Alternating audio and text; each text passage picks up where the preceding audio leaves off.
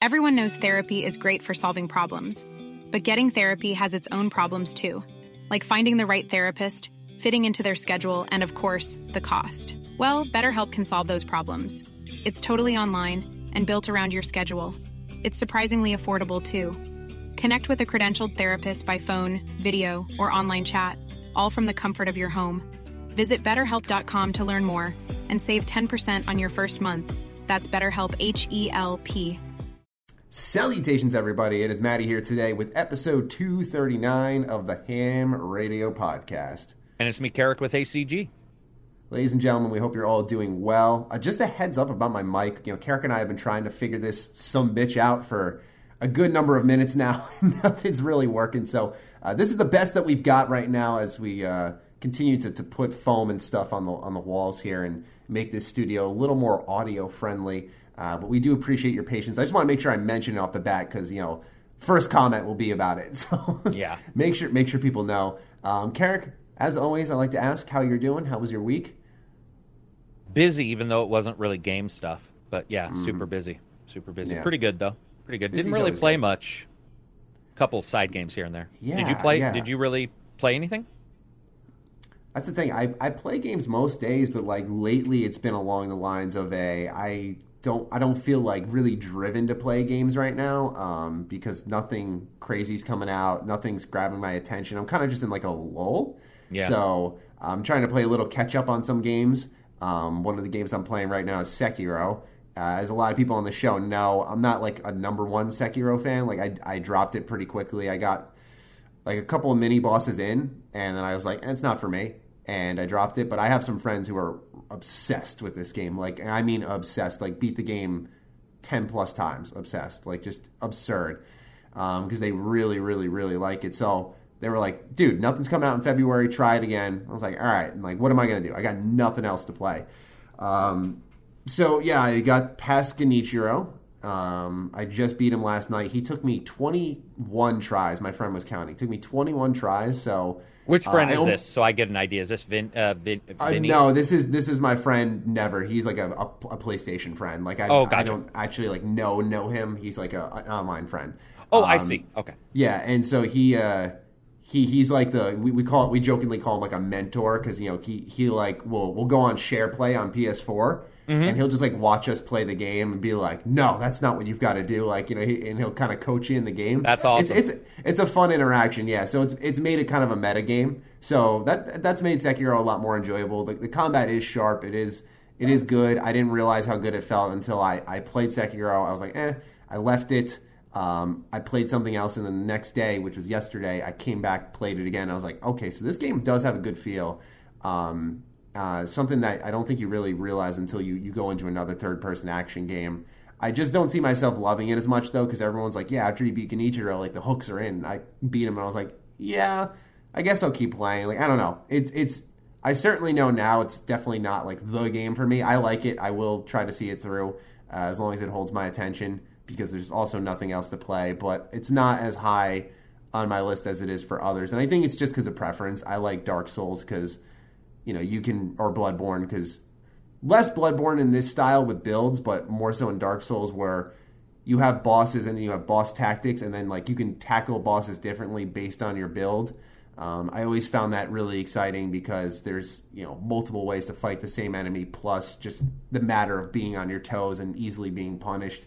I think that just melds better with me as a gamer. And Sekiro is just more of like an action adventure title, which mm-hmm uh, is an interesting foray for FromSoft. They did a great job, but it's just not doesn't have the hooks for me. Have you been playing anything? Uh, I've done a little bit of board game stuff. Um, I did uh, test last. Wait, was it this week? This no wait. It was either this week or last week. Jesus, I can't even remember. I think it was. I saw week. you cleaning something in your board game room, or well, yeah, I was doing that too. Now that I think about it, I was cleaning up. Uh, those are all HeroClix in like the plastic storage bin, mm-hmm. so I was moving those. Mm-hmm. Um, but I tried. I, I decided I was going to do some content every day. Um, so I did. I saw that. Yeah. I think that must have been this week. So I did a YouTube video. I think I did two in a row. Then I did a podcast. Uh, you know, uh, audio only on on Spotify. Mm-hmm. Um, and then another audio only, and then today, you know, we'll do the podcast. That was sort of what took up you know, like trying to decide what I wanted to cover because I, I don't, I'm not very good if I'm not really interested in whatever it is. Gotcha. Um, so th- yeah, that was it, man. I, dude, I don't know. I've been like, it's weird. I've been sort of loath to put a game in because it is slightly dead. So I've been doing a little bit of study on game design and stuff for like, a, yeah, you know, future yeah, videos. It's, like a, it's So- a perfect time to just Yeah. divert and do like watch a show, watch a movie, read a book. I started. Oh, I have been watching night, shows. Yeah, know, what, so- what what book? What book? Um, I started. It was called uh, Meditation. Was it? Yeah, I think Meditations. Um, it's about this former Roman emperor and sort of his little like self-written journal um, that he, you know to motivate him each and every day. Um, it wasn't like I was looking for a self-help book, but like I found out that Amazon, because I'm a Prime member. And I found out that Amazon Prime has on the Kindle this thing called Prime Reading, where they just give Yeah, out it's free awesome, books. isn't it? Yeah, and I was just like, wow, like a lot of these are really good books too. So Yep. uh, I, I took advantage and I started one. Uh, I don't know if I'll stick with this book because there was another one I saw that caught my interest. But now that I know I can kind of like surf between books until something grabs me, um, that's kind of exciting. I'll definitely be messing with my Kindle a lot more because I used to like have to hear about it from someone or or something along those lines. And and my taste in books is vastly different from uh, like my family. You know, my family loves like murder mysteries and all Oh, that right. stuff, and I'm just like, eh, I'll play Danganronpa. You know, Yeah. that's, that's my logic. Um, yes, but ladies and gentlemen, for those of you who are uninitiated, uh, welcome to the Ham Radio podcast. This is our weekly gaming show where we just like to you know unwind a little bit. Talk the latest gaming news um, and, and just connect with you guys. So uh, just keep in mind, this is a free show. We're available every Sunday at 2 p.m. Eastern Standard Time on YouTube, iTunes, or I'm sorry, Apple Podcasts, um, Google Play, as well as Pocket Casts. Uh, if you want to support the show, uh, a buck will get you early access here. If you want to get involved in the Discord and join in multiple conversations and uh, submit your questions for both this podcast as well as BFGF AFK, my other podcast with my girlfriend, um, that's three bucks. And so uh, we appreciate everyone who continues to support us there. Uh, someone actually left a comment saying they were like three dollars to get into a Discord. Man, you guys, you know, really learn from Bethesda. And I understand the mindset, but I don't think people realize how quickly toxic a Discord can get. Um, so just having a um, what's it called? Having Uh, a, a barrier of entry. Yeah, it, So it wait, makes a pretty big they, difference. They were trying to say that because you were you were spending or because you were asking for th- well, first of all, I asked for five bucks, so fuck off whoever that was. Second, um, it, uh, to give you guys an example, let me give you guys an example real quick about how toxic it can be. Um, I had one issue that was so toxic, I had multiple people come in to the podcast or to the Discord uh, when it was free and try to cause a bunch of issues, and it cost me probably nine hundred dollars to to in time to fix the issues, get a bot set up to stop that those issues from happening, and that was all because it was free. Um, people who pay, it is very very easily studied and researched that a person who pays will usually treat something with a higher uh, what do you call it a higher importance. Yep. Yeah, and so uh, we were not really out to explain ourselves, but more so to just uh, clarify people's Yeah, uh, perspective. If you don't want to pay, that's totally fine. No one's obliged to. We make the show make the show available for free so that you can enjoy it without spending your money. It's for those who would like to opt in, be a part of the conversation, as we account for literally all of our patron questions every single week, and, and we take pride in that. Yeah, Um, for sure. So, with that all said, Carrick, let's. Uh, actually, I'm sorry. I almost was incredibly rude. Is there anything happening on your Patreon? Oh, uh, y- oh yeah. Wait. Um, I think this month there's a UFC, so we'll do the thing I was telling you about, where we do like a UFC get together, Oh, I and saw that on then um, I have been doing quite a few like behind like releasing it to patron, or I sort of took your like what you do with the pod your podcast where it's like patrons early. So what I've been doing with a couple videos that I know aren't like reviews, I've been doing them a little early uh, to see how those are, and then um, probably a B movie night, but we haven't decided when. Cool. But not not super, not a lot of game stuff because there just really isn't anything huge right now. Cool, cool, cool. All right, nice. It looks like you guys are having fun over there. Yeah, I gotta try like little, uh, like I guess activity things. Like I, I, feel like the way you run your Patreon. This is this isn't meant in a mean way, so don't take it this way. But it's like almost like a school. You know, you got like you know Oh, your it is- I mean, B. B movie nights. You know, you got like you, you got like little activities planned. Yeah, we do. uh, and and I think that's cool. So I, I that's something I definitely should adopt for my own because that that sounds like a really fun idea. All right, now with all of that out of the way, let's talk uh, gaming news. We're gonna discuss Dan Houser leaving Rockstar. Pretty significant shift in the industry. Uh, I'm sure the ripple effect will be felt throughout Rockstar. How much? Well, we'll discuss that in a second. Let's read the official document. After an extended break beginning in spring of 2019, Dan Houser, Vice President Creative at Rockstar Games, will be leaving the company. Dan Houser's last day will be March 11th, 2020. We are extremely grateful for his contributions. Rockstar Games has built some of the most critically acclaimed and commercially successful games, uh, game world, sorry, a global community of passionate fans and an incredibly talented team which remains focused on current and future projects. So, Carrick, what do you make of the guy who pretty much headed up franchises like Grand Theft Auto, Red Dead Redemption, Max Payne? Um, I'm pretty sure he headed up the writing for Red Dead Redemption 2, which was like a fantastic story. Uh, how do you receive this loss from Rockstar? Yeah, it's pretty big because I checked his Internet Movie Database, and it literally it's like every game main writer, every game NPCs written by him, every game side characters written by him, every game main character. I was just like, what the fuck? He legit was w- seems to be like the main crux of the thing that I think most people like about those games. Um, or at least the Red Dead part and Bully, which is the story. I think GTA 5 people probably wouldn't say the story was the best part. Um, so no, I think it's huge, and we talked about this with the doctors leaving Bioware. It's like when you change a leader, the focus, the atmosphere will change. We'll see, you know, somebody else. Somebody said because I was pretty negative about it in my video, and somebody was like, "Well, somebody else might step in who's better," and I'm like, you know what? This reminds me of Ubisoft saying they're changing their editorial staff. I'm like, that's not the problem. The problem Yeah. is not Ubisoft's story, right? It's like it's it's like the weird gameplay issues or something like that. So to me, Mm-hmm.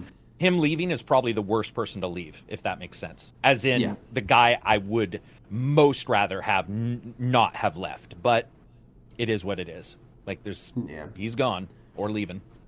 Yeah, and I mean, I think it's well earned. You, you think of all the games he's worked on and for how many years he's done Yep. it. He's probably just like, yeah, I'm, you know, I've made enough money. I'm pretty tired, and uh, a well earned vacation is is long overdue. So. I, I imagine that's what he's doing because some people were like, "Oh, it's because Take Two is getting really greedy and, and they're thugs." And while I think there is truth to that, I do think that um, it has really nothing to do with him as a creative. Um, and I'm I'm sure that you know he's worked under those conditions that we've talked about with Rockstar for years uh, since you know the get go, man. Like he's been there from the start. So, or at least I think he was from the start. Yeah, And he's so- a founder. He's a founder. Yeah, I was gonna say. So you know, he he was he's been through it all. Um, so I don't think suddenly because it's got some public attention that he's like, yeah, I'm out. Um, I just think it's a matter of like, all right, you know, this is it. I'm moving on now. I don't think he's moving on to any other studios or anything. I just think he's kind of done. And uh, that's always what's interesting is is this industry is so uh, a young and b like point to point movement. You know, it's always not like uh, I'm retiring. You know, kind of like a superstar Right. after a certain amount of time in a sport. It's always like I'm moving to this studio. I'm working on this game at, at this position. Fergusson And- going to Blizzard.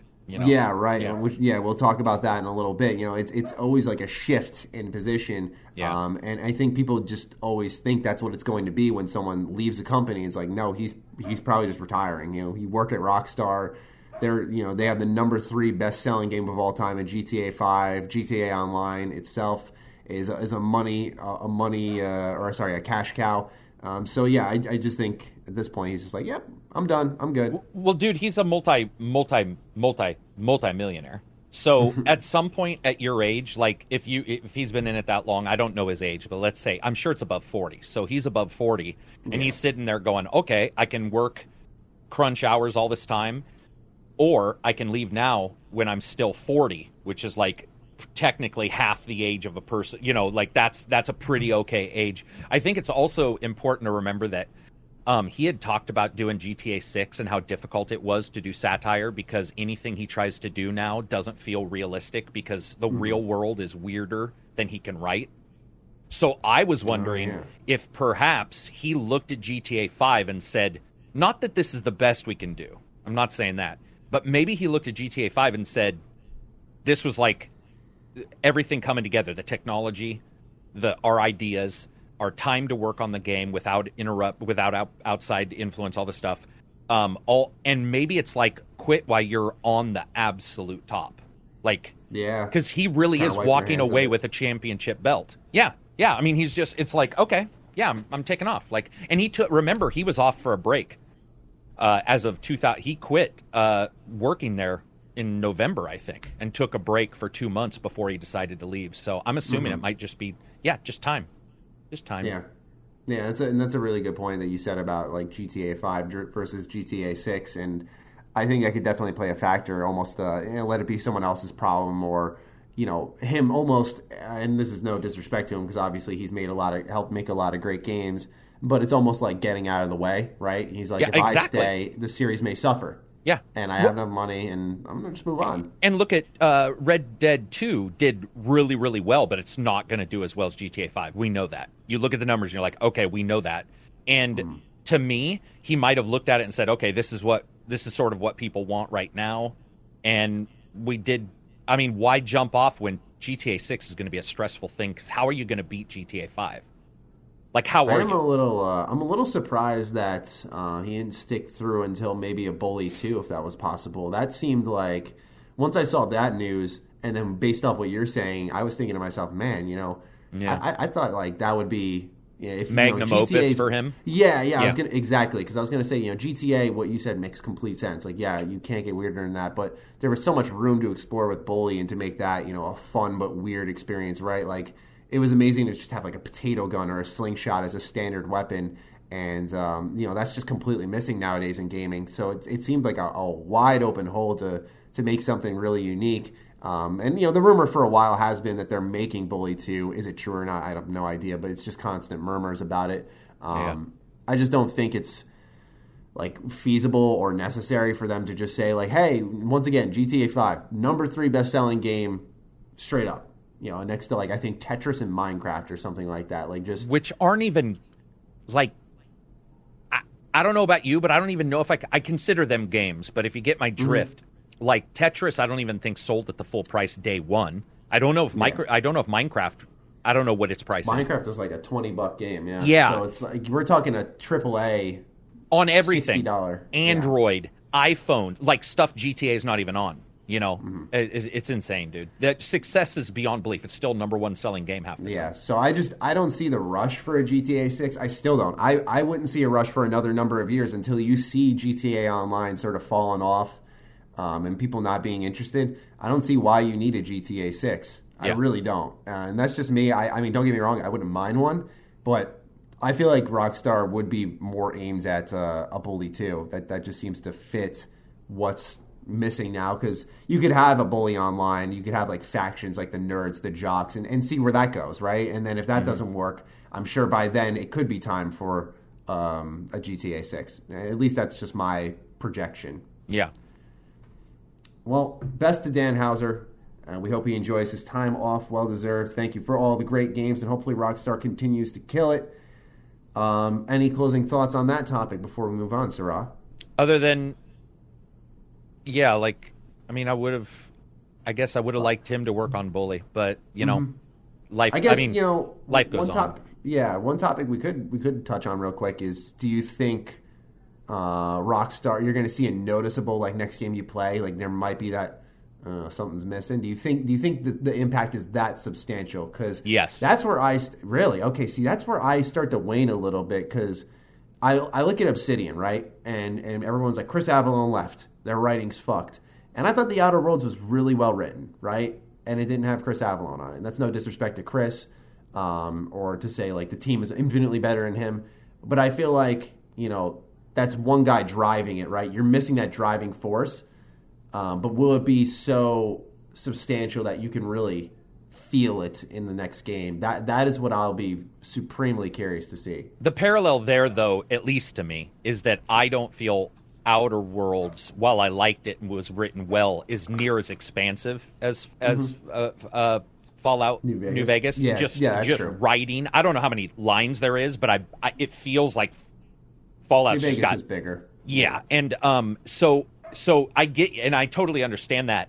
I I do that is a good actually comparison because I hadn't thought about yeah Chris Lee that is that is important, but there's something about the way GTA ha- has characters that are usually pretty heartfelt, um, but also mm-hmm. fairly well written. So, like, I know yeah. people hate uh, Trevor, the crazy dude. They hate him, mm-hmm. uh, but really? you hate. I like him. Well, here's the thing. I think they hate him because he's written well. As and as a as a psycho, he's written as oh, a complete okay. psycho, and it's easy to hate. You know, you I'll hate a character in a game. What's her name in fucking Spider Man that I wanted to kill? Mary Mary Jane or whatever. Oh yeah but that's because I knew she was written well, even though I I hated her. Um, I just feel that he did. It sounds like he had such an overarching touch with everything that I'm just wondering how much of these massive, expansive worlds. It's all going to be different, and mm. there's so many other characters in GTA. I mean, look at how many lines of dialogue there is in GTA 5 versus even, you know, Fallout 3. I mean, it's every yeah. mission thousands of things being said, different missions and different things being said, three different protagonists. So that's what I worry about. We'll see though. Yeah. Yeah, it's, it's definitely not everyone's suited to handle that. So we'll be interested if they even try to fill that role, for they're just like, yeah. all right, the team remains the same. you just don't have the overhead, I guess. Right. That's, that's what I'll be curious to see. Or Chris Avellone works for him, and that's not a joke. it's right? possible, right? Yeah. yeah. He's a freelancer. He can go anywhere he wants, really. Yep. All right. Let's talk about Rod Fergusson. He has also left his company, the Coalition, to go oversee the Diablo franchise. I wonder if he's kicking himself a little bit after the recent Reforged fiasco that we discussed last week. Let's read the article from IGN and get into the discussion. Rod Fergusson, Gears 5 director and head of Microsoft's The Coalition Studio, announced that he is leaving the company to join Blizzard in March. Fergusson says he will be overseeing the Diablo franchise in his new role. Starting in March, I will join uh, Blizzard to oversee the Diablo franchise. Leaving is bittersweet as I love our Gears family, the fans, and everyone at the Coalition and Xbox. Thank you. It has been an honor and a privilege to work with all of you. So, what about this one, my friend? You've played Gears 5. Mm-hmm. Is and I heard it's pretty good. It is. I have yet to play it.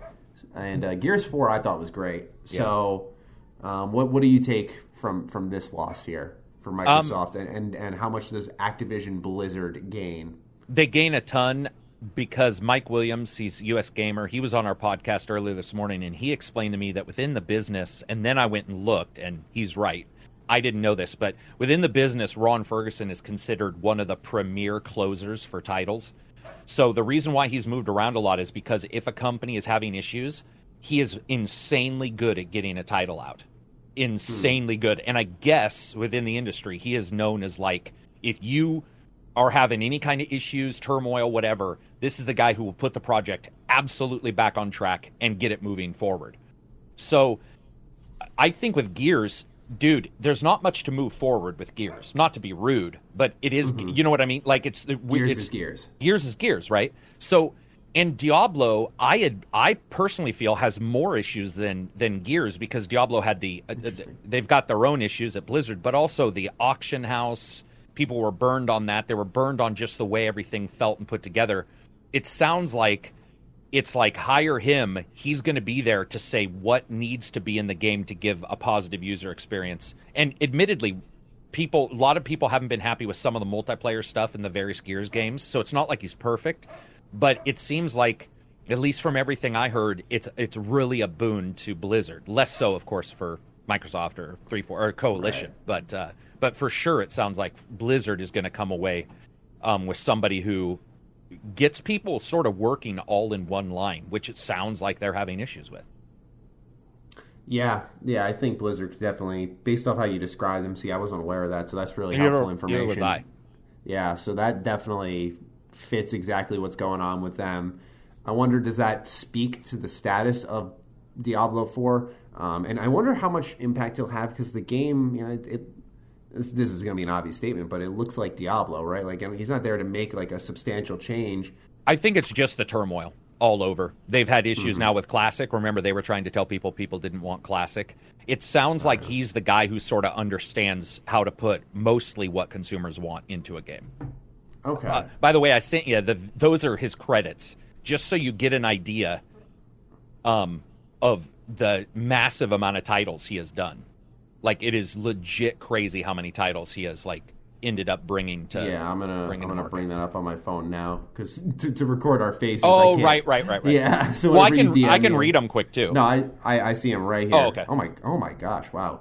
Yeah, so he's so, he's legit wow. brought a ton, uh, including Bioshock, which people forget. He is the one that even what's his name credited. Um, what's his name? Ken. Ken, Ken credited with getting Bioshock back on track. Wow. So if you're somebody who Ken says gets him to work in a straight line, you have to assume he's probably pretty he's probably pretty confident and people seem to believe him. Like or, or seem to realize that he's trustworthy in that. So we'll see. Yeah, wow. That's an Half-Life, insane list. Counter Strike, uh, Microsoft Train Simulator, Gears of War, Unreal Tournament 3, Gears of War 2, Fat Princess, Shadow Complex, Lost Planet 2, Infinity Blade, Gears of War 3, Infinity Blade 2, Bulletstorm, Gears of War Judgment, that's kind of the blemish there. Yeah. Infinity Blade 3, Bioshock Infinite, Gears of War 4, and Gears 5. Really, really strong. The only thing that did come up in a discussion I had in my Discord was he hasn't done an ARG before. And I was like, you know, I don't know if his, that's really he's not the guy saying what viewpoint. That's not Rod's job. Right. He doesn't have that. He's not even into that part. So I don't think the the lack of working on that particular game uh, part of uh, style of game is going to harm him. Plus, Gears has random drops anyway for shit. So it's not like he's oh, it does. Un- yeah, it's got well, you can get those random loot? drops, yeah, loot or whatever, and you can get you get what? unlocks. I guess is what I mean. So it's like, oh, okay. He's got the general idea, I guess, is what I'm saying. Okay. Both games have unlocks that you get. I thought you meant there was like a loot system. Nah, sorry. I was like, no, people, like, people aren't pinata and into fucking guns flying out of them. yeah, no. I was gonna say that sorry. that would not fit anything Gears to me, no, and I'd be sorry. a little concerned. Well, not concerned actually. That would probably be good for Diablo, but yeah, yeah. I, I, are you a big Diablo fan at all? Do you do you like the series? Number two, I loved um, but it okay. got me onto other companies, not them. Strangely enough, I liked mm. them and jumped to Sacred. Did you ever play Sacred? S A C R E D. I yes. really like those. Then I jumped into Fate. Torch, I, I like Torchlight. Sacred. Yeah, I liked Sacred. It's funny you mentioned that because Noah, former host, him and I played Sacred together, and he friggin' hated that game. Oh, he hated um, Sacred. Oh, I love hated, it, man. Hated Sacred. I liked it. Um, you said Torchlight as well. Uh, yeah, Torchlight uh, one and two. I, I liked um, Fate prior to those. Travis Baldree, who does the Rogue, uh, the the flying game I reviewed, um, the space flying game I reviewed a couple months ago. Uh, that's like freelancer. Jesus, Rogue, Rogue Galaxy. He okay. he made Fate, which is the precursor to Torchlight, basically. Oh. And um, all those games I got into because of Diablo two uh, because I wasn't in love. I loved it, but not like I didn't want to play it, grind it. I guess. Mm-hmm. Um, and I enjoyed Sacred and loved that world. And yeah, jumped into the other ones. So I would say I like the games. Van Helsing's good. Do you ever do that one? Yes, I played that. one. I enjoyed Van Helsing. Xbox Games yeah. Gold. Yeah, yeah. Uh, have you played Path of Exile? You know, I have only played maybe an hour. Um, and I mm. liked what I played, but it, it's one of those games that's been in, in place for so long. It feels like an MMO after it's been there for ten years. It kind of is. It, you know, it's, it's funny because um, this this will bring and for those who are listening now, I'm going to have a video dedicated to this because it reminds me of because uh, we're talking action RPGs that are like Diablo. Have you seen any gameplay for Magic Legends? There was a gameplay video that I saw a bit of, but I don't even remember what it looked like, to be honest. It so looks I like would Diablo, say no. So, okay. like a like a hashed up Diablo. Like it, it looks pretty low effort, and oh. it's really really fucking interesting because when I saw this, right, like I was just I was just on Game Informer, right? I was just like checking out what was going on, Uh-huh. um, just getting my head spinning for for video ideas and seeing if I missed any headlines. And I saw that they were covering Magic Legends, and I was like, you know, I like Magic the Gathering, so like, let me see what this game looks like. And when I saw it, I was like, didn't they say this was an MMO? So I go back to the Game Awards. Geoff Keighley says like uh, MM, like uh, um, action MMO RPG or something like that. Right. I go to their site. It just says that it's like a uh, action RPG. I start looking it up. It turns out they marketed this thing as an MMO RPG for fucking years, and then revealed it on Game Informer, and it was like a Diablo clone. Like it's a Oh, humongous fucking lie. It's a huge lie of a game. And they even said on the original site, because someone used the Wayback Machine, it said that it was a uh, a triple A, stunning visuals, and like the game looks like a mobile game now. Like it's it's insane, man. Like they they completely lied. It's it's actually crazy. And, and just speaking of Diablo reminds me of it. And I kind of wanted to who makes that one? um, Cryptic, uh, published by Perfect World. I actually like their stuff usually, so I wonder. Um, oh, and they're I think they usually an with MMO. Torchlight. Yeah, Yeah. the, Torchlight as well as Star Trek and uh, Neverwinter and um, and uh, Secret World. That's interesting. I wonder Mm-hmm. what happened. Yeah, it's really strange because it doesn't mean it can't be like an MMO in the terms of like Path of Exile, right? Like you go into an area, like a hub area, and there are like Right. tons of other players using stores and stuff. Um, but when you depart, like you you go with a team of like three to four people, um, or I think up to three people, and that may be what they're trying to do. But like the way they the wording and stuff, it was a whatever they initially described was completely different from what they showcased. Wonder if they had month a drop in cash. it had to have been substantial because they said they were making a AAA game, and it's. I'm telling you, dude, because you've seen it. So, like, does that look AAA to you? Well, first thing I'll say is I'm surprised Cryptic would ever say that because um, they have never they're they're not a triple A company at all. Yeah. and, and so it's interesting that they would say that. But it sounds to me like possibly also maybe there was an issue with uh, of funding or something like that, or somebody decided, hey, MMOs aren't aren't aren't you know spinning the wheels right now, and we don't want to do that. shame but just it's because, too like, bad. An MMORPG set in the Magic universe would be sick. You know, Right. it's it's it's Yeah. so ripe for exploration, and they kind of just like are half. Assed. What's this game now. called again? Magic Legends. Uh, and I don't mean to like spin us off course here because I know we're talking Diablo, but because it's a Diablo style game, it just reminded me, and I wanted to see if you if you uh, had heard about that at all. But it's it's fucking crazy, man. Like when I saw it, I was like, no one's talking about this. Like this is a really big deal. Like a company completely 180'd on the game they promised for years, and when they revealed it, it was not even remotely close. Like they just revealed it at uh, like it was announced in 2017 and when they revealed it at the game awards like it was an mmorpg that's what they said like an action mmorpg like something like runescape or something So And- I would say eighty percent of it looks bad, but then at twenty five seconds in, they start casting spells. That Mm-hmm. part fucking looked awesome. There's there is like flame. Go to.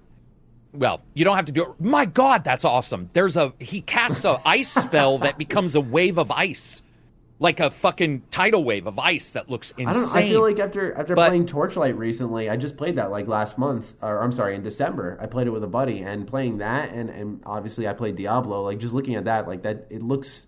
Well, it's and, an alpha. And Marvel Ultimate Alliance, it looks so such a step beneath It, that. it is an alpha. That is Yeah. one thing to remember. So that means post processing won't even be on in this Mm-hmm. version. But yeah, no, I mean it's true. It's definitely something to wonder about. Um, I'll look into it because I'm definitely interested in uh, in Cryptic as just a company. They've always been like that that side success. Um, yeah, but yeah, so some play the first parts look really really janky, but then they go in and there's like grass blowing, and the later the the later part of this like it's only a 30 second trailer. It's hard to know. Uh, yeah, we'll we'll have to cover it in the next podcast after I look at it and find out like if there's any Mm-hmm. yeah, history have, on what I'll have happened. more research compiled. Yeah. It's interesting. Another thing I noted, I was watching a YouTuber talk about it, and uh, he was like a, a magic YouTuber, like full through and through, like knew everything about magic, and he was like reading the website and like noting the locations that they said they were going to go, and they were like separating certain parts of uh, the world as if like they, you were going across the magic universe, but like two of them were in like the same area, um, just different names, like stuff like that, where you're just like, mm, you know, it seems like they wanted to be big and ambitious, but they really couldn't. And so it, it'll be interesting to see if Yeah, I don't how I don't know how they would. I mean, I'll have to go look at like the initial thing because it's cryptic. The idea that cryptic was is trying to be like super, unless they got money from Magic, which is possible. Uh, That's the, why I think, and yeah, maybe they, they maybe that m- money has been has been neutered because mm-hmm. they they're not a AAA company. They're that they're not even they've never even aimed for that. So it's that's interesting because you look at like you know when they said MMOs, you're like I looked at their catalog and it's like oh they did Neverwinter. You're like okay, um, let's look at that, and it was like a standard action. Yeah, it's just an MMO RPG. MMO. And you're like, yeah, this is kind of what you expect, and, and then they made an action RPG like Diablo. It, it's strange. It's real, I wonder if they just thought strange. that's you know, because they probably they so with Neverwinter, which still gets expansions, right? And Star Trek still really? get yes. Neverwinter just got one of the biggest D and D worlds ever as an expansion. They just that's awesome. It's and so what I'm wondering is, I wonder if deep down inside, when they started like thinking this was a good idea, somebody said, "Dude, do we want another MMO, like that hmm. sort of competes with and maybe and like that's the or, or the money went away. Like it doesn't make a lot of sense. That's just such a strange pivot, man. Yeah, that's all very think. strange. I don't want to. I don't want to bitch up a storm for no reason. It's it's just such a weird pivot. All right, that's uh, that's all we got for the Diablo conversation. Now we're going to look at NVIDIA's GeForce streaming program, which has just exited beta. So let's take a read here. This comes from a Game Informer. NVIDIA may be looking to compete with Google Stadia and Microsoft's Project xCloud. The company just announced that its video game streaming service GeForce Now is exiting beta and is free for all users with a few caveats. If you're not familiar with GeForce Now, this streaming service allows users to stream PC games to laptops, Macs, NVIDIA Shields, and other Android devices. Over 1,000 games are already on the surface. Oh my God, including Fortnite, Skyrim, Black Ops 4.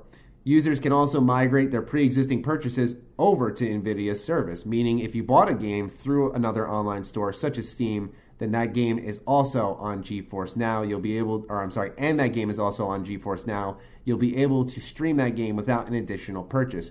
Users can stream with GeForce Now starting today for free, but free users will have to be able, uh, will only be able to play for one hour before having to log off and start a new session.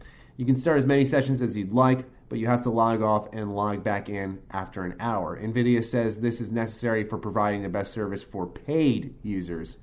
Uh, speaking of, those who pony up $5 a month can use GeForce Now's premium service, which offers priority access to NVIDIA's servers and allows for extended sessions of up to six hours. GeForce Now beta members uh, have also had their beta accounts automatically converted to this plan for free for the first few months. Similar to our experience with Google Stadia, NVIDIA's tech worked better than we expected during the beta. However, we experienced a few dropped games and some visual artifacting while streaming games, which isn't ideal. Still, we're interested to see how the service evolves now that it's free to all users.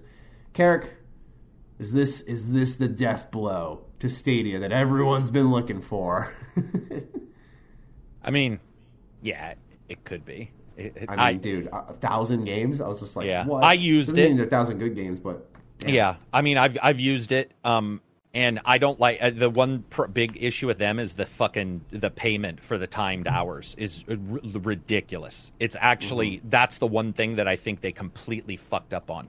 So with Microsoft, you'll be able to stream on Xbox. You'll be able to stream, you know, if you have their their subscription, as many hours as you want and you're already paying that bill, then you're paying like your internet. Well, th- with Nvidia, they're making you pay by like hour blocks.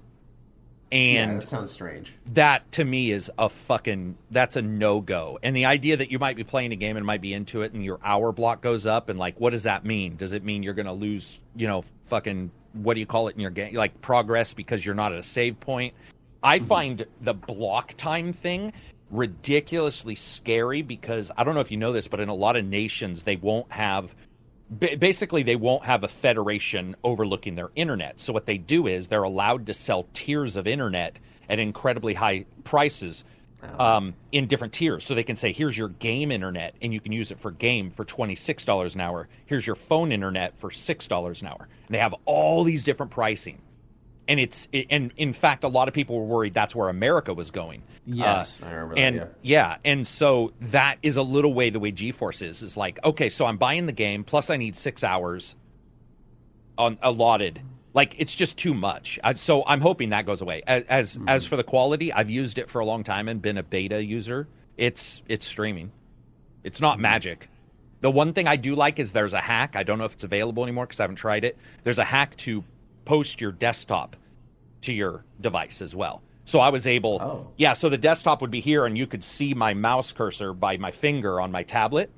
Mm-hmm. So I could like move my tablet around and and see the mouse cursor. So I could use, I could actually use the front end as well, which was that was that was sort of cool if I wanted to for whatever reason. But yeah, I mean it works. It works. I, I think everything's a death blow to Stadia, Yeah, right? Yeah, that would. Yeah, I guess I was just being a little hyperbolic, but yeah, it it it's very clear that Stadia was exactly what was expected, and um, I don't think anyone's too surprised by that. I, I don't know why anyone adopted that service. I'm I'm being completely honest. That's no offense to anyone who did buy it, but I just I don't know what about it spoke to someone, especially because now, at least with this, you can try it, right? You can get a feel for it and see, like, okay, like, what is the streaming future that everyone's talking about? Like, you know, is this a gleam into that? And and get a feel for it. But with like Google Stadia, you guys spend like what a hundred plus bucks for the Founders Edition. Like, it's just, it's it's, I don't know. It's even weirder, Maddie, when you think about the oddity of buying. Like, let's say you play Origin, all those were like any game you buy on Steam works on Google. That would have changed, or works on Stadia. That would have changed the entire dynamic. Um, Yeah. Even if they left their pricing the way it was, it would have changed everything. But it's not, which is the hmm. most fucking weird. Like, this is saying you can play the game at home and you're playing it streaming if you want. They're like, not only can you not play it at home, but you got to stream it and you have to buy the game again. It's just it's Yeah. it's a mind fuck in how they how, how they're so poorly timed compared to everybody Yeah. else. And what's sad is that even if NVIDIA's service needs to work out some kinks, it'll stand to benefit more because everyone's trying to, you know, just kick Google a little bit, right? And like kind of stick it to them. And I think people were more willing to say, like, oh, I'll spend five, ten dollars for a block of five hours and see what this hmm. is like. So, Right. could I, for example, take Hollow Knight and stream it to my phone for six hours if I'm like a paid member? Is that how exactly it works? Because I, I honestly didn't even know for a while that GeForce, or I'm sorry, NVIDIA was working on this. So is that how it works necessarily? That's exactly like how it through the works. okay. Yeah. That's cool. I kind of And like it, that. it, it, it runs That's through what an app. XCloud was supposed to do. Right, and it runs through an app um, that you download. So unfortunately, you know, you might have some Android phone that it doesn't work well with. You know, you always get that Mm-hmm. not compatible, but overall, yeah, you download it to your iPhone or your um, or your Android device, and I have it on two of mine, I think. So Okay. I don't use it. I mean, it, it's cool to like go wow, but I, Interesting. I mean, why would I? I'm trying to think of why I would use it, like because only place I don't know. that ever comes to mind, dude, is an airport. That's the only place that ever comes to mind where I'm going to be sitting in a public place with Jack Dick to do for multiple hours, and even then, I normally have my Switch or a Vita on me because I'm prepared to travel. I don't just end up there, right? I, I just. I, I guess maybe you know if you have like one of those controller attachments stashed in the car, you know you're going to pick up your kid from practice. Practice is running a little late. You know you can just attach your phone and start playing a game. I, I guess, but I've just never. I don't know. The thing is, is, and this is not to say that anyone who tries to use the streaming service on the go like that, like has a, a, a uh, like a, a type of like addiction, if you will, to games. But like I can step away from games enough to to be like, all right, I don't need to play them right now. I'm gonna go do what I got to do because I'm a believer that like when you're away from things, you know, you miss them a little bit more. So it's nice to return to them, but like I don't need my games like that accessible constantly. Um, and that's just my stance on it. You know, not that streaming's not the future or that I don't need streaming. It's just that I don't see myself using these streaming services because where I feel they're feasible, I'm just like I'll just chill in the car on my phone or something like that. Like I'll, I'll catch up with friends or I'll I'll give my girlfriend a call. Like I'll do something else. I don't need to play a game. That's how I view it, at least. Yeah, I, I, just don't find them in, insanely useful. There, but they are. If they were super easy, then there would be a, a an addition. They would pro, there'd be a provider of additional coolness, but not mm-hmm. something that I would hinge my gameplay around ever. Yeah. I guess it could be convenient for us when we're reviewing games. You know, you got to do something. Take take Revin to the vet, maybe. You know, he's in the, he's in the room. I'm just continuing my review on the go. I guess maybe that could help. I'm just I'm trying to like I'm trying to be optimistic here. I'm trying to you know think it out. Where Well, could I use this? I, think for slower games and stuff where your you know touch control might not be an issue because that's another issue I have is how, how things are controlled. Um, I, I think that there there's a chance that something might be useful, but I, I think for most people they're not. Control schemes aren't built yet, dude. We can't even get a control scheme that's set up right for a gamepad and a steering wheel for racing games. There's usually one or the other. Yeah. We can't get shit right for a joystick. Ace Combat released on the PC and only worked on two fucking joysticks, and it's the PC. It's the primary platform for everything that's supposed to work. So we can't even get that right. So currently, when I try to play on my handheld device, I have all these other issues. If you have devs who are like, we are solidly putting time behind making sure your touch device and your Xbox 360 controller or your mouse and keyboard are all valid control schemes, that changes it. But I mm. personally believe touch is not a valid control scheme. That's my personal. I don't think it's valid at all. it doesn't feel it doesn't. I don't know. Touching a flat surface doesn't emit control to me either. It, your finger is in the fucking way. Imagine trying to watch a movie where every time you looked at Brad Pitt, you put your fucking finger over his head. You'd be Mm-hmm. Yeah. like, you can't see the guy. Like it, it makes no fucking sense. It And- reminds me of uh, of Kotor when I'm playing on like an iPad or something. Like the the analog stick I put in quotes is there, right? Like they have the a fake ones. Yeah, Yeah, yeah, yeah, and on the, the idea is yeah, and the idea is what you would do is take like a sticky thing. Uh, I have like one of those. suction cup and just Yeah. like yeah, put it on, and and then you can control them just fine. Um, at that point, I'm like, just get a controller. But yeah, it's like Right. you, you start to like just slide up, up, up, and then suddenly you're covering half your character's body. It's just I don't know. It feels weird. I don't I don't like touch when it comes to, to games. There's times where like touch functionality, like on, on on the Vita, for example, is really cool. I don't know. Have you ever played Tearaway on the Vita? No. so oh, sorry. it- I, w- I was just nodding no, but no, Yeah. I forgot audio. No. You're okay. Um, yeah, so there's uh, this one part in the game, and it happens multiple times where, like, uh, I think you're like fighting off enemies, and there's a back touchpad on the Vita, and you can like when you press on it, it in game, like your finger comes up into the world, and you start like moving it around the touchpad, and uh, you start like wiping out enemies and stuff. It, that type of interaction with like a touch system is is actually pretty neat. I, I kind of like that, but you know what I as far like? as it goes. This is the only reason I like touch on the Nintendo Switch Mm-hmm. is the fucking entering my passcodes I get from game devs. Oh yeah, The dunk, yeah, it dunk, makes it a little easier. I, I'm just like dunk dunk dunk dunk dunk dunk dunk instead of with the fucking thumb pads on an Xbox or whatever. It sounds so dumb, but the first time I did it on the Switch, I was like, oh dear God, this is so much better. Yeah. But that's yeah. the only time I ever even use it.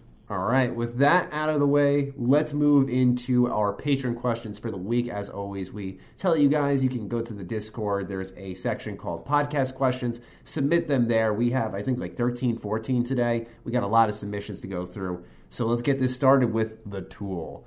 Uh, with the new consoles coming out, what do you think Nintendo's next move will be? I know they like to release things independently from Sony and Microsoft, but they obviously need to upgrade hardware somewhat soon after the other two to keep up. Does Nintendo need to keep up? Is the real question, I feel. people gave him shit, but Spencer yesterday said that he didn't really see Sony and Nintendo as direct competitors as much as they used to. And I would say that he's actually right. They're all would too, yeah. competitors in weird spots. So Microsoft for streaming is like competing uh, competing against Google and somewhat Sony and Amazon, and then consoles it's Microsoft and Sony, and then handheld it's just Nintendo. So I don't dude nintendo there no one's making handhelds and no one's making handhelds that good so no i don't Man. i mean i want a pro by the way let's not let's not confuse that but yeah i don't I, I i don't know i don't i don't think their thinking is like any of our thinking Yeah, and I've been kind of emphasizing that more and more lately. I was in on like you said the the pro hype. I was like, yeah, you know, I could definitely go with one of those. I wouldn't mind that at all. I just don't think it's feasible. I don't think it's necessary for them. I think, you know, they still have a lot of room to grow with the initial switch. I feel if they were immediately going like, all right, let's move on to the next big thing. Uh, a lot of people were like, well, wait, I didn't even buy one in the first place. And I mean, there's such an excellent attachment rate to the switches that's Yeah, it's ridiculous. insane Uh, so yeah, Nintendo's not just selling people a console, but at least like three games Yeah. on average, which is just nuts. Um, and you know these games, you know, Nintendo games don't go down in price, so you know they're more than likely getting sixty dollars there. Um, and for gamers like us, the ports are magical. So Yep. there's there's a lot to really love about the Switch now.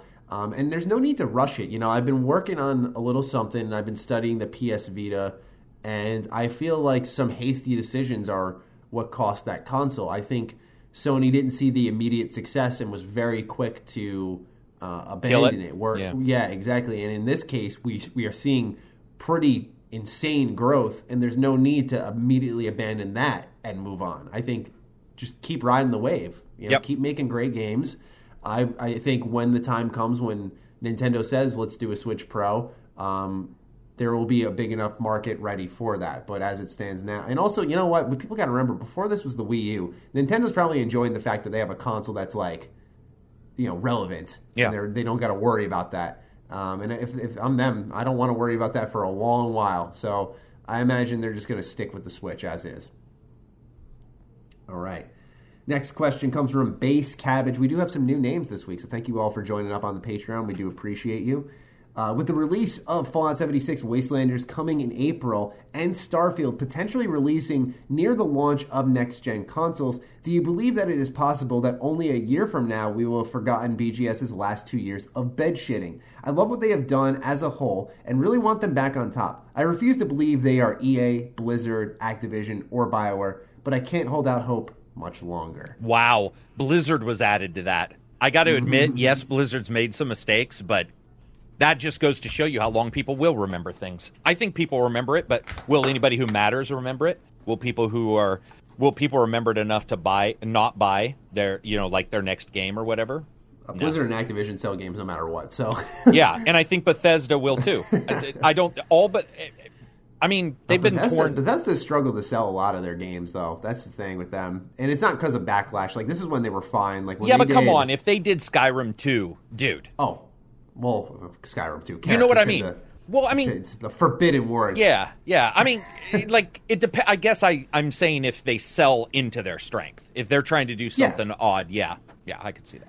But the thing is, is seventy six was like a supreme example of they banked so hard on that strength. Yeah, like that. Bethesda Game Studios put the label on there, even though it was like a ton of other companies working on it, um, and it, it backfired on them. And I think it really damaged the rep of BGS. I, I think as it stands now, Arcane and BGS are their best developers. Uh, it's no disrespect to anyone else who uh, works for Bethesda. I just think those two have put out the most quality products as a whole. Um, I don't. You're asking if it's possible that we'll have forgotten Bethesda's uh, bed shitting in the last two years, and, and no one will forget. Yeah, No one will forget. I hate to say that, but uh, no one shall forget. Um, and if you don't want to believe they're an EA, a Blizzard, an Activision, a Bioware, like no one's telling you that, but they you you got to accept that they're not what they used to be. Yeah. and that's important to accept, I think, because then it starts the battle of like telling them how to improve. And what are they now? Yeah, exactly. Because like Bethesda wants you to any company by the way in their situation wants you to feel bad for them love them buy their games as like a you know as if it's like a trust thing right Yeah. and it's like you know it's a product it's a game you know There's no it, trust. treat it as that Yep. yeah they just want they want and, and and this is not me just labeling bethesda these companies they're businesses they want your money they want you to buy the game so yeah. Your job is to get as much as you can for your money, and their job is to get as much money as they can. That's Mm-hmm. that's how business works. Exactly. All right. Droop Snoot has a number of questions for us. Let's start off with number one. Yeah, right. These names, man. What's a type of game that you're really hungry for right now that we haven't seen a good version of in a while? A Mass Effect style game. Greedfall Yeah, is the only one that's hit. Yeah, yeah, like a a hub-based RPG that has like a really strong main Western yeah. style party hub based Yeah, uh, RPG. yeah. It's been it's been a really long while since outside of yeah Greedfall. And Greedfall was great, but you know it's just like there's not it, it didn't satiate my thirst, I guess. right. Um, you know, I guess I could. I guess Outer Worlds I- did pretty well. Now that I think yeah, about it. yeah. The Outer World. See, the thing is, the Outer Worlds. It felt more like a solo experience. I didn't think Yeah. the, the party members were great in the Outer Worlds, but like the companions traveling with you, something just didn't. It didn't feel like a, I guess, a Kotor or a Mass Effect in that way. And I just think it's because like first person combat doesn't translate that almost teamwork. Do you think it could have also been that it just wasn't that long of a game, too? Yeah, I mean, it, yeah. you know, you didn't have as much 30-hour game. time to really. Mm-hmm. I, I guess I could go back to what I was talking about last week, where I was saying, you know, stealth games are sort of suffering, and it's been a while since we've seen a, a really, you know, kind of dishonored like stealth game where it's it's just Yeah. really strong. Like narratively, it's good, but like gameplay freedom, replayability. I just I adore Dishonored. I really think that's like a uh, you know outside of the original Thief, I've never played that, so I can't speak to that. And, and some of the Splinter Cell games I haven't played, but I just think that Dishonored's like the peak stealth gameplay because of how many ways you can approach the hub area. Uh, you know, and, and make choices that kind of change the outcome of the story too. I mean, it's, it's just crazy how much that game packs into it. I, I love Dishonored, so I wouldn't mind for uh, uh, Dishonored or a Prey, an arcane style experience, because it's it's been a while since they've. Because last game that they really helped on that released was, yeah, it was Wolfenstein Youngblood, and that wasn't very good. So.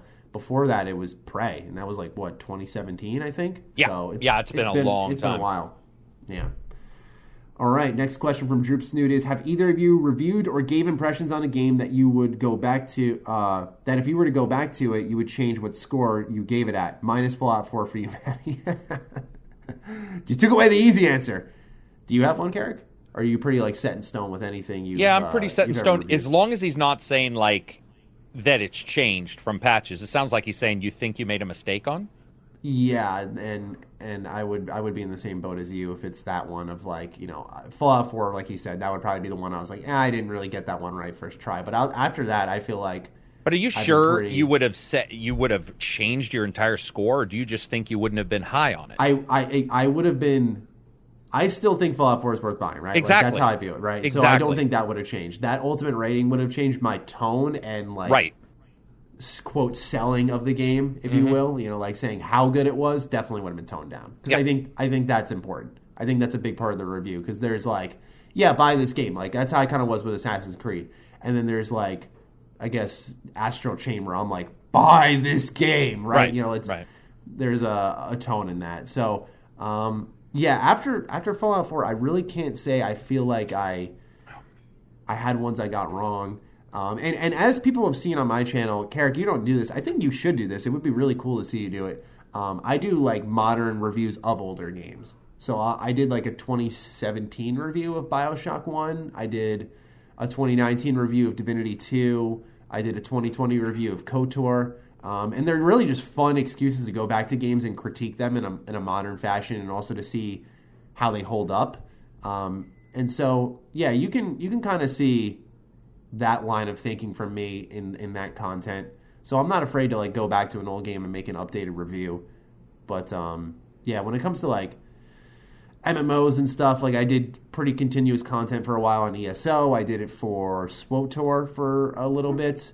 Um, so yeah, I, I guess if it's being updated, I pretty I stay pretty on top of it. You can say the same with 76, right? Like I've given my updated thoughts on that game a million times. Number three, if you were to work for any game developer, who would you want to work for, and what would you want your job to be? Um, hmm. I know I'd want to be in like community management. I feel like that's my strength. Um, and what would be a fun community to work with? Like a Dragon Ball, I guess. Yeah, I don't know. I feel like you know you gotta have passion and love indefinitely for whatever community you're working with. So I'd, I'd say something like I guess that would be Namco then. But I don't know how how free and, and willing they are to roll with the Maddie. What about you? Do you know that is something I've never once contemplated? Yeah, I I, I could believe that. I don't. Um, it would be an idea man kind of thing. Like, it, so it'd be like a GTA. You know, wor- working in a GTA and coming up with the ideas of different missions and all the crazy shit you could do. But there's no Right. real. There's no real company I would want to work for in the industry. There, it, I mean, I wouldn't want to. I agree. I once you start working for yourself, not to cut you off, just I feel like once you start working for yourself, like that's that's what you want. Like you want to stay there. yeah, yeah, and even if it was like if somebody said you get to recreate, you get to create a new Mass Effect in whatever way you want it or something, it would it wouldn't mm-hmm. even be the making of the game. It'd be like you know the world and the lore and jumping in. But I honestly, I think I'm more interested in reacting and mm-hmm. investigating those things once somebody else has made them versus yeah. myself. I I would love to write like those kind of things, but that's I think writing a book is a book. It's right in front of you. When you make a game, there's a thousand people. How do you know your idea would be, you know, even accepted? So yeah, not really, not really yeah. into working for the industry. I, w- I would say writing too. I just I, I sell myself short on some of my creativity, but I, I, I think of it like in such a short term thing. Like I've never sat down to write a story and just like characters and, and let it marinate. I usually like to write little short stories. I feel like if I would ever write for a game, it would be like side quests or it sure. would be it would be lore bits, like that type of shit, like little papers that you find and you know building building out the world in a natural way. I, I feel like that's where I'd specialize because that's where my writing's more tailored to. But also, I've never like I, have I've tried world building and characters in D and D, and I don't think I was bad at it. I um, I mean, you see some of the work out there, and it's just like some people's words just jump off the paper, and you're like, God, you yeah. are so talented. Uh, last question from Droop Snoot, number four. If you could have an animal companion in a video game, what animal would you want it to be? I would have either a cow or an anteater. A dog, of course. Dog's man best friend. Man's best friend. Only way you can go. Yeah, probably a dog. There's a yeah. there's an old whiskey commercial that was a Conan the Barbarian looking chick, as in mm-hmm. the the statuesque Amazon style chick. Um, and she rode a of all things warrior like polar bear. And I mm. remember seeing this full page art. It was in a Playboy, but it was a whiskey commercial. And I remember just being blown away by the art. Like it looked like I, I mean, it looked like a, a fucking fantasy killer rideable polar bear. And I remember mm. for years when I was playing D and I always wanted like like I, I always be like, man, there's got to be a polar bear in my game. You know, I just I love that yeah. idea, something crazy like that. But overall, a dog, it's just easier. Yeah, I agree. Natural calamity. Looking back, is there any games from your childhood you wish you did better in, or you wish did better in sales, or either in the impact they had on the industry, excluding KOTOR and Ninja Turtles? Well, KOTOR did have an impact. So did Ninja Turtles. Advent Rising. Hmm, interesting pick. I'll, mm-hmm. I'll, probably always think that. I don't think there'll be another game that I feel differently. Honestly, my, my pick probably would have been the original NieR, but now that we have Automata, that's you cut out the original what? I, I said I, I, had the I would have had the original NieR, but now that we have Automata, it's, it's kind of oh. irrelevant because um, that was like a cult classic. Uh, a lot of game series that I like that are kind of niche or didn't get a lot of attention ended up getting that. So like Danganronpa is another one, right? Um, I don't think I have a good answer for this one. I'm going to be honest. Normally, I, I have something that comes to mind, but I, I feel like um, you know it's the major franchises for me that I usually struggle with. You know, like Fallout Three needs to get remastered. Nothing's happening there. Um, Kotor, we've we've heard murmurs, but nothing happening there. All right, Vault 101 guy asks us, what are our predictions on the PS5 price tag? How much? How much do you think we're paying? How much are we taking out of wallet for this one? Uh, I think we've seen the writing on the wall when they're super expensive, so I'd say four ninety nine. You don't think they're going to be more because of the whole China thing going on? Um, uh, well, they could be, and they could be delayed, or maybe not delayed, but like um, slowly rolled out for mm-hmm. sure because of that. Yeah, for sure. But I, I don't know if they'll change their price. Um, I think Microsoft and Sony will figure out a way you know, if there's an issue with the China thing and the the coronavirus and tariffs, then most likely yeah. they'll still try to figure out a way to get them at a normal price, even if it means yeah. losing money. Yeah, it's going to be an interesting start to the generation because of all of that. Because it's it's just such like an unpredictable circumstance, yeah. sort of thrown into it, like just a random monkey wrench. So yeah, I, I would say personally, yeah, if the five hundred dollar price tag, anyone is expecting four hundred or four fifty, I, I think you're yeah, uh, that's pretty below. The yeah. only thing you may see, and I know you're asking PS5, but uh, Xbox may eat the cost a little bit more, I think, because they're taking a more service and play the games Yeah, approach. they may. Yeah, they may. And they also have the situation where you can like pay for an Xbox like what twenty bucks a month until Right. it's fully paid off or something. Yeah. Um, so you you don't you can make that impulse buy, and I think like if you can lower that as much as possible. Um, Microsoft probably finds that a very appealing option to be like, hey, we could get someone paying us five hundred dollars on the spot or thirty bucks a month for the next number of months, and and you could count that with like maybe they get Game Pass with that, and Yeah. there's just a lot there. There's just a lot there that they can just be raking in revenue. So I think it's more likely you see those types of options with Xbox side of things. Yeah, I agree. Um, Mol- Molotov Michelle says, "What is your favorite video game style? Examples are cell shaded, pixel art." Oh man, I don't. Hmm. Cell shaded would probably be mine. I, I like. Really? Yeah, I think it ages well. It definitely does. Yeah, I just your favorite. yeah. Huh? That's interesting. I, I like eight bit RPGs. Oh, gotcha. Yeah, I always I, I just something about it because um, it's not eight bit, but when you look at something like Octopath, it's Yeah. amazing like how beautiful Octopath Traveler looks on Unreal Engine, despite having like uh, Those style. figure- Yeah. yeah, it, it's it's crazy, and I, I think it's it's so exciting to see how I guess kind of like what you said with cell shaded, it aged well. Mm-hmm. Um, so yeah, it works out pretty well there. All right, what else do we have here? Uh, Vault 101 guy also asked us, not sure if you guys have talked about this, but if you were Disney and was deciding on who should take the Marvel slash Star Wars license, who would you choose? It could be up to two companies. Obsidian, probably. Mi- Microsoft Obsidian. I actually think those two companies, strangely enough, are probably in a far better position to deliver something than, you know, than most. Hmm. Yeah, that'd be. Hmm.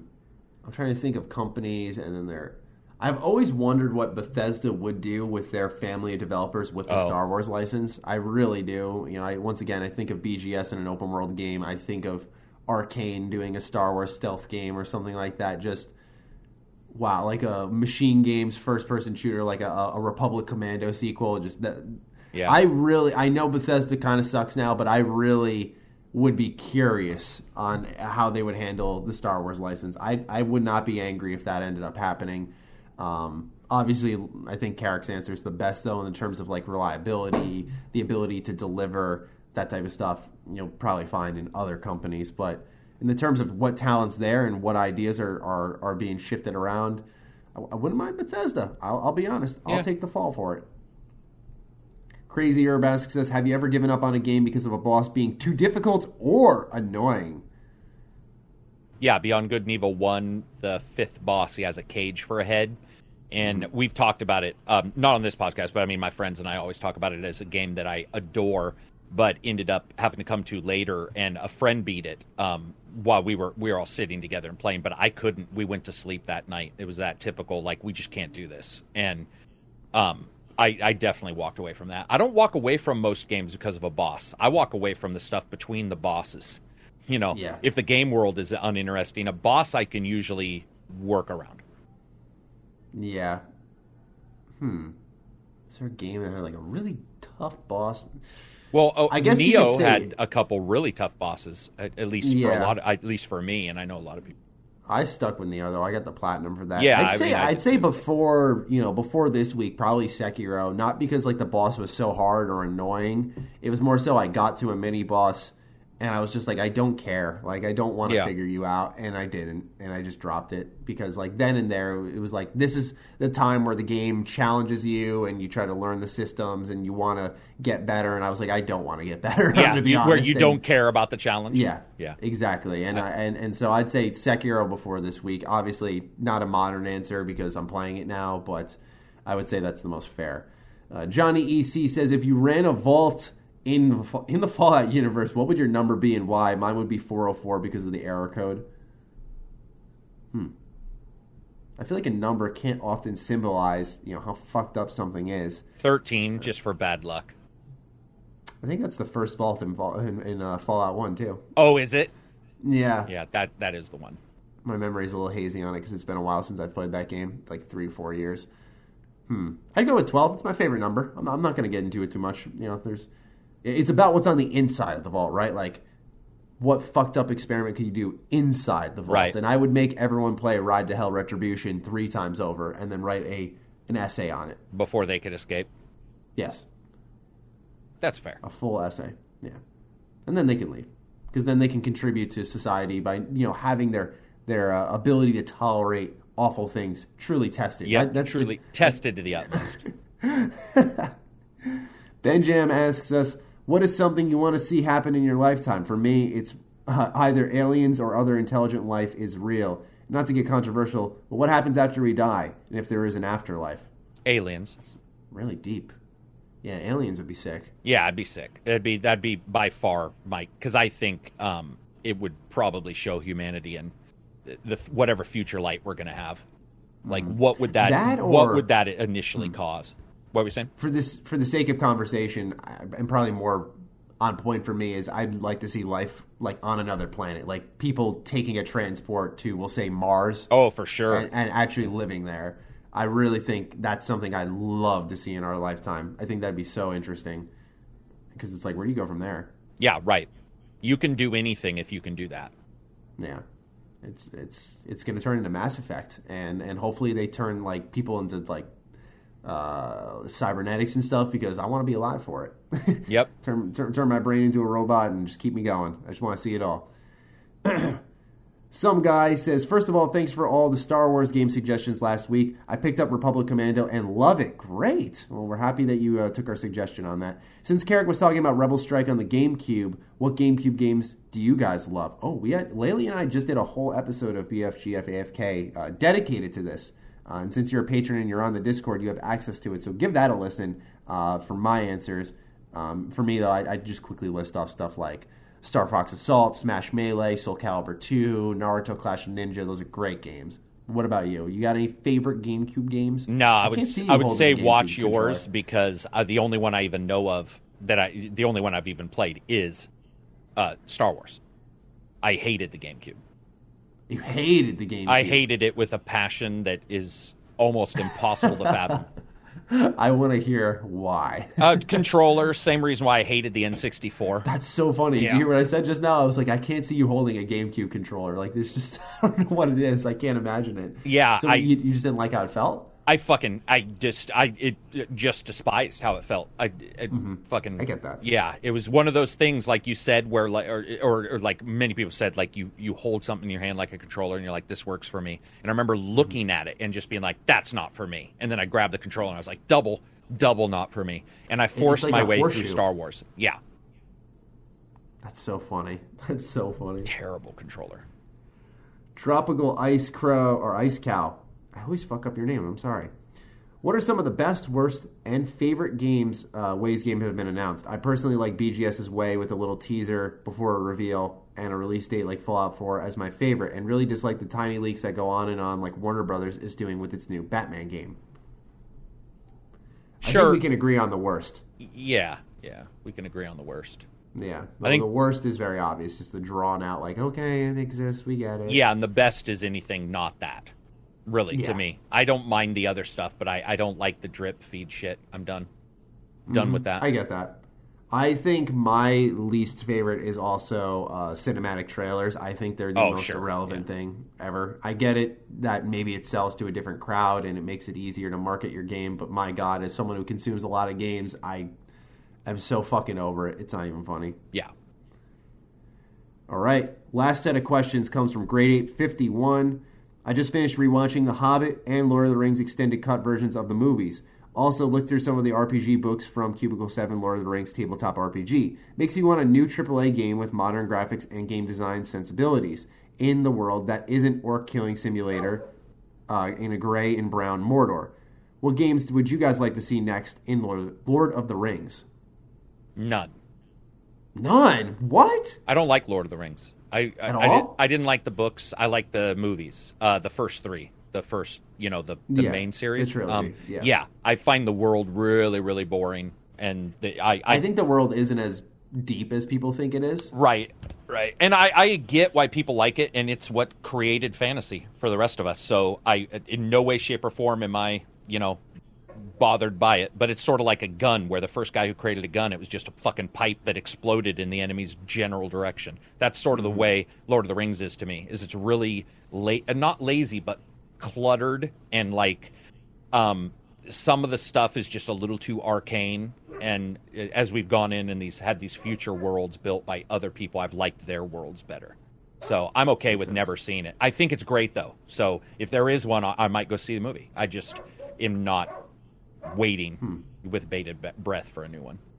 I would love to see a new Lord of the Rings game. If I were to see one, um, I have yet to tinker with it, but I'm, I'm gonna play Lord Lord of the Rings Tactics on my PSP because um, it came in this like giant game haul I got that I, I unboxed. On yeah, I saw that. I watched the I watched the Patreon. That yeah, was cool. it's, it's it was so crazy. Yeah, like I just the guy had like a tremendously good deal when I saw it, and I was like, I, I can't pass this up. There's just too many of like my classics there, but one of them was Lord of the Rings Tactics, and um, it's like a it's like a strategy game ba- based in Lord of the Rings, and uh, I know Lord Lord of the Rings is actually the product of like a lot of great games. Like I think there was the Battle for Middle Earth, which was like an RTS. Um, there was, of course, Lord of the Rings Conquest. I would love to see come back.